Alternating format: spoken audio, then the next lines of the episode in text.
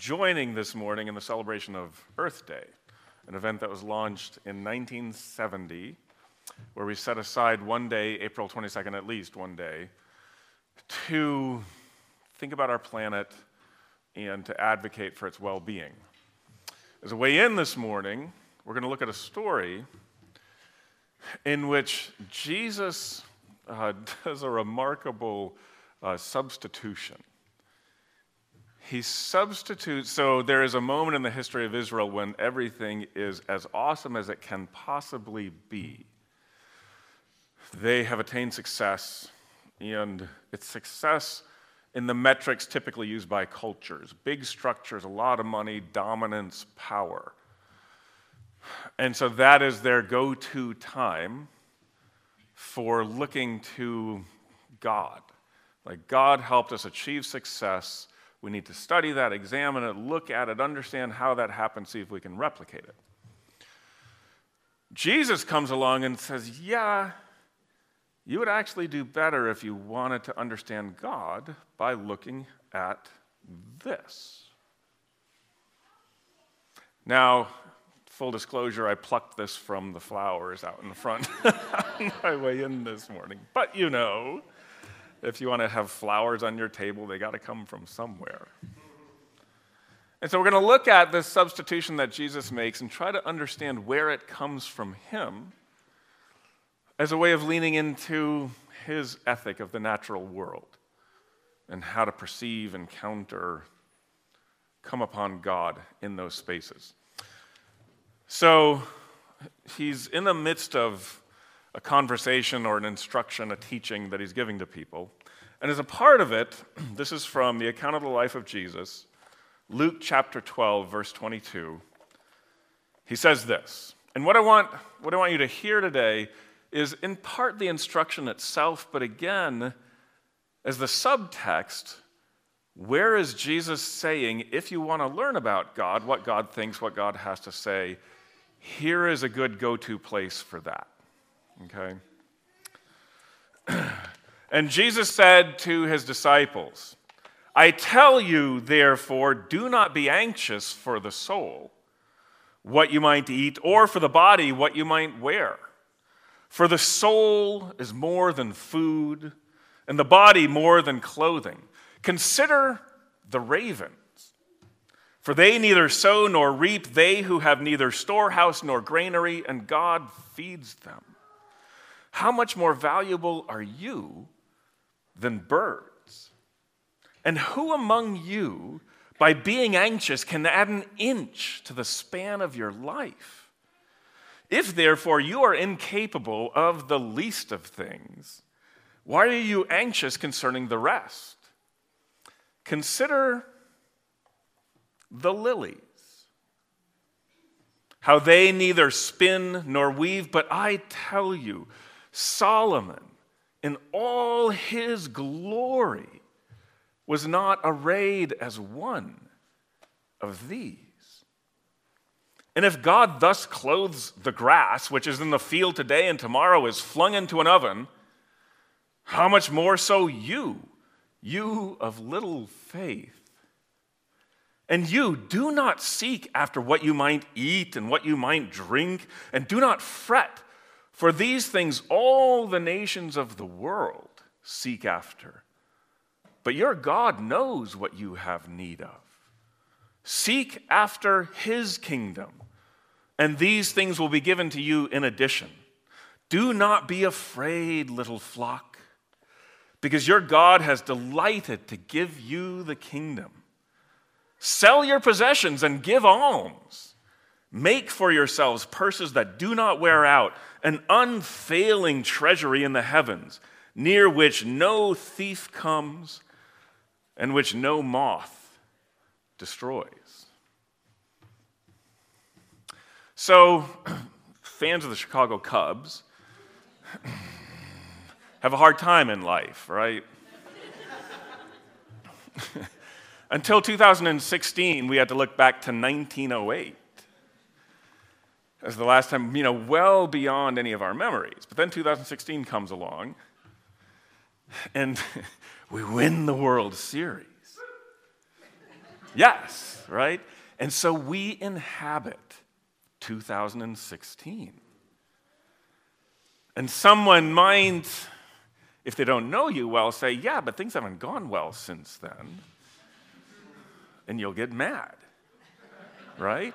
And you'll say, Oh, but 2016 I watched, I was there, I, you know, maybe you went to a game that season and now you'll claim to have attended the World Series. And, and so it's kind of like that, what Jesus is doing in this moment with Solomon. So, Jesus is giving an instruction on anxiety related to wealth and accumulation and, you know, just how we run after things, what we do. And he's, he's doing it both targeted towards people and larger entities, nations. And it's sandwiched in between conversations about the accumulation of wealth and grand construction projects and how we try to alleviate our anxiety about having enough which is never actually satisfied, right? And so, to address this human propensity towards anxiety and fixing anxiety by accumulation and building, Jesus contrasts the pinnacle moment of the existence for the people of Israel with a flower. A flower, a common flower from the field. And in the instruction of Jesus, in the thought of Jesus, he says the flower wins. You would do better trying to understand how to live in this reality by studying a flower in the field than by studying Solomon. What happened back then? How did we get there? And this would have been poking the bear to these people because they inhabited Solomon. They loved Solomon. They went back to Solomon. Solomon was awesome. The buildings were huge. The boundaries were pushed out. The enemies were quelled. People coming from far and wide to Israel to meet God and the mouthpiece of God in Solomon. and yet Jesus says, Yeah, I like the flowers better. I'll take them. And understanding Jesus, who he was, what we know of him, might help in trying to get at why he would say that. So, what we know of Jesus is that he spends his, he grows up, he spends his formative years as what we would call a Galilean peasant. So, Galilee, it's a region in the north country of Judea, uh, the north of modern day Israel rural hill country still. Uh, there's a lake in the middle of it, but it's kind of out in the middle of nowhere. And in that day and age, too, it would have been super poor. And this is where we get to the peasant part. So, peasant cultures have existed across the course of human history. And what typically characterizes them is a deep connection to the land. So, peasants, maybe they live in tiny towns and villages, but almost all of what they do is connected to the land. So, to crops and agriculture, to flocks and herds, to nature itself. In this region of Galilee, it would have included the Sea of Galilee, so fish, fishing, a big thing. And so there's a connection to the land. So, living, for example, almost all living structures would have also housed animals maybe a little bit distant, but you live with them. You're in amongst them. You know them. You know them by name. You relate to them. You take them out. You bring them back. Also, a deep relationship to the land itself, to the cycles of planting and sowing and harvesting, being in and amongst nature. And in this case, a lake. Going to the lake, going to the shore, knowing people who fish for a living, interacting with fish and fishing, traveling across the lake. And so it's pretty clear that interaction with nature and the natural world becomes a deeply embedded thing for Jesus. He's, one of the things that I think bothers his friends the most is they wake up in the morning and he's gone to what the writers call a lonely place to pray. You know, so he doesn't go to the city, doesn't go to the town, doesn't go to the structures, a lonely place. And lonely has a little hint of sadness, but I think Jesus just liked it. Right? He goes to a quiet place in nature and they have to search for him and they find him. When Jesus has to do his deepest grieving, His friend John is beheaded. It throws everything into disarray. Are they next? We've lost him. What do we do? How do we regroup? He has his disciples get into a boat and they cross the lake to go to a lonely place. But it had to have been a place that they knew, right? You're not going to pick for a grief retreat someplace that you don't know. Well, let's try this spot. Jesus is going to pick a place where he knows he will be received into nature, a place he knows and is aware of, where he will be able to cleanse his mind, clear out the clutter, have a conversation, meditate, encounter God. So they go to a remote place on the other side of the lake, the lake that many of his disciples would have known because they fished it for their livelihood. And so many of the metaphors of Jesus, too, the metaphors and images that he presents as ways that he has come to understand God, right? He's not just picking things out of the air or Googling for oh, what's a good metaphor for God. This is how he has lived his life. So when he talks about fish and fishing, when he talks about sheep and shepherding, when he talks about crops and grain and cycles and weeds and all of it, these are deeply embedded metaphors in him because of his lived life, right? So, this is a part of what it would have meant in his formative years to be a Galilean peasant. The other part is that it would have put him at odds with wealth and accumulation and the building of grand structures. So, peasant also means a loss of autonomy. People who live as peasants are in some way ruled over or dominated by people more powerful than them, people more wealthy, typically people connected to government in a way that gives them power. And this would have been the case in spades for Galilean peasants. They would have been taxed on three different levels by Rome, by the local ruler, and by the temple. So money is being extracted from them all the time. Being a peasant also meant a loss of autonomy in terms of what you could do. You could be conscripted at any moment into a construction project that the local ruler or leader wanted to engage in. And this happened multiple times during the formative years of Jesus. So, Herod, for example, one of the Herods, is the ruler of the territory that Jesus would have lived in while he is coming into adulthood. And Herod crafts grand civil engineering projects to impress Rome. Right? It is a truism across the course of human history that grand civil engineering projects are always horrible for poor people. We have these monuments that exist, and we look at them, admire them from different cultures at different times across the course of human history, and we marvel at them. Oh, that's amazing. How did they do that? Well, they enslaved people who suffered and struggled, who were ripped out of their lives, many of whom died. And it continues, right? It's a part of our dark history, these lovely structures in Washington, D.C. Who built them? The railroads across the country, the freeways that we build today that are put through the neighborhoods of the poor because they don't have power to say no. And so Jesus is a part of this. Herod builds a city in Galilee or near Galilee that's named after the Roman emperor.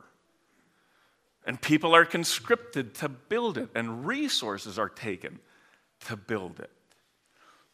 Money, wealth, all sorts of stuff going in that direction, disrupting the lives of powerless people all around him. and so then Jesus, in his growing up, encounters Solomon.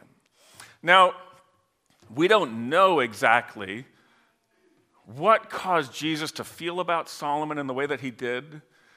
And we don't know deeply what he felt, but Jesus mentions Solomon twice, and in neither case does Solomon come out favorably. So one time Jesus is giving a message, and part of the history, the mythology, the lore of Israel is that uh, the queen of Sheba visited Israel when Solomon was king. The queen of Sheba comes and she brings huge wealth to hear the wisdom of Solomon. It's this great honor, and oh, the important people are bowing down to Israel and to the mouthpiece of God. And Jesus says, Yes, she's going to judge you to his listeners. She's going to judge you critically because one standing before you is greater than Solomon. you know, so Jesus is like, Yeah, I'm better than him. And you're not listening to me. And so that's not going to go well for you. Right? And then there's this moment with Solomon in this story. Solomon arrayed in all his splendor. And when you encounter the splendor of Solomon in the Old Testament, it's quite something. The description of it is extensive and elaborate the expanse of the empire, the, the quashing of foes, the accumulation of untold wealth. And it maps too onto buildings and to building projects. So Solomon is the one who completes the building of the temple, the temple of God. It's this civil engineering project, takes seven years to finish. Now, it's also the case that Solomon builds his own house, which takes 13 years to build and is at least twice as big as the temple, whatever meaning you want to make of that. But the description of the dedication of the temple is just mind blowing. So there's a parade as the temple is about to be dedicated, and it's described in lavish detail in the text. Animals are sacrificed during this parade. It says, too many to count. On the other side of the celebration, there's a post, there's a post celebration party at which it says we'd sacrifice some animals then too 22,000 bulls and 120,000 sheep. You know, see, you wonder, well, we could count them. What is too many to count? And so Jesus, with all the other Israelites, encounters this Jesus a peasant Galilean, encounters this. And it becomes clear that Jesus, just in general, does not have deep affection for structures, for these grand structures. He, one of the things that gets him in most trouble is his relationship with the Jerusalem temple of his day. So the Solomon temple would have been destroyed, right? But then rebuilt as the Jerusalem temple, which was another house of God. It would have been diminished in comparison to the Solomon temple. But Jesus comes to Jerusalem as a Galilean peasant, and there, he's walking along with his friends one day, and he's saying things that makes everybody nervous, which he always does. And so somebody, to deflect attention, sees the building and says, "Oh, but look, isn't that an amazing building?" And Jesus says, "Yeah, I'm going to tear it down. I'm going to raze that thing to the ground." Raise my own again in three, you know, erect my own in three days. And it comes back to him. This is one of the accusations that haunts him as he is put on trial and ultimately executed is his, his seeming lack of affection for the Jerusalem temple as a thing.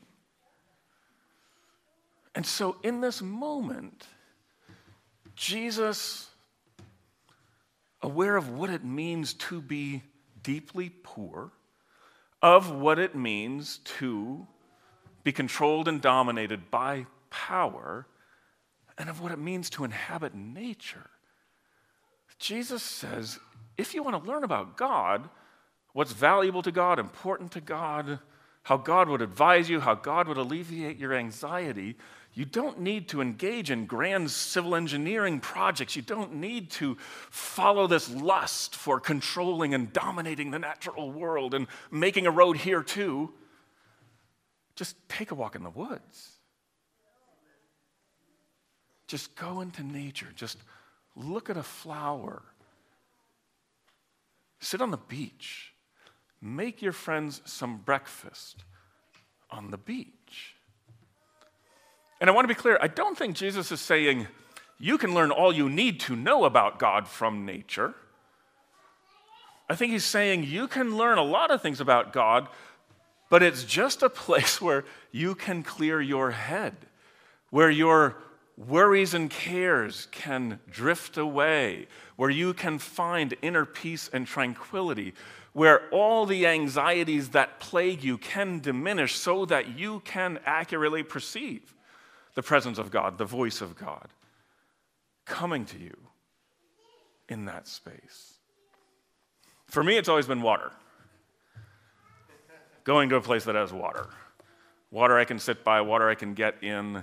It's just weird. Right? Like it doesn't make any sense. So I grew up in Michigan, Holland, Michigan, pretty close to the lake. And before I had any real conception of God, it still was a place I would go to the beach. Any time of day, sit on the beach, watch the sunset over the beach, swim. My friends and I loved to swim. We would swim out a half a mile out into the lake and just be lost in the water. And I, I was a little more like my friends. We'd be on a sailboat and they'd be partying. And I'd be sitting at the front of the prow of the boat just looking at the water. And it'd be night and the stars, would be reflecting off the smoothest glass water. And it was just a transcendent spiritual experience. I understand better now the spirituality of it than I did back then. Then it just felt like, oh, this is awesome, but I'm weird because why isn't everybody else doing this with me? You know? But that it's just a go to place for me to do that. Almost any natural setting. I can do it in my backyard. We have a hummingbird feeder. I can watch the birds come, dive bomb each other to try to get the honey, listen to the buzzing. It's not quite as good because I know that there are a lot of my dirty dishes in the kitchen. You know, it's harder to push that away. Getting away, going to a lonely place works better, but something magical happens. It's beyond explanation. Maybe it's because I am of, from the earth in a real way that the Bible gives thumbs up to. I am of the clay. But worry diminishes, clutter diminishes. I can come to a place where I might see something of God in what I am witnessing and perceiving. I might also just get to a headspace where I can hear God better, perceive God, feel God. Something that's been percolating in the back of my brain can come to the fore. God can bring clarity to it, can relieve my anxiousness.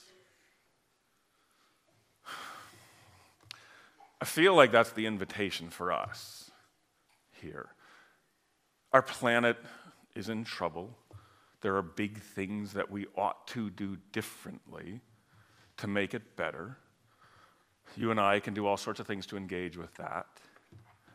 But one place that our faith can invite us into is just a deeper inhabiting of it. So that when you think of nature, instead of it being something that you want to dominate a little bit or pave or build a road into, it becomes a go to place for you to perceive God, to let the clutter go away, to have a quiet space. Not only where you hear God a little bit better, but that you love it. I love nature. I love the sun setting behind the trees. I love quiet, still water. All of these things are deeply in my soul at this point. And so when I see these things, I long for their goodness, right? If there is one marginalized, voiceless entity in the world around us, it is the earth. It cannot speak on its own behalf. And so our calling to champion the marginalized and voiceless applies to the earth as much as to anything else. So I welcome the band to come forward um, as we shift to the rest of our service this morning. Uh, we'll celebrate communion together. We practice a welcoming form of communion here. If you want to connect with Jesus in this particular way, you're welcome to join us. There are stations at the front and the back. There's a little card on the table if you want a guided prayer experience as a part of your communion. But as we make this shift, let me pray for us together um, to enter into the invitation of Jesus. So, Jesus, we're grateful for your lived life,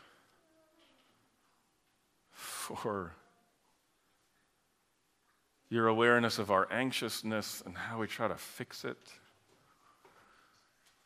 But just that what you offer is so simple your lived experience of a simple sanctuary, an easy to access place that just works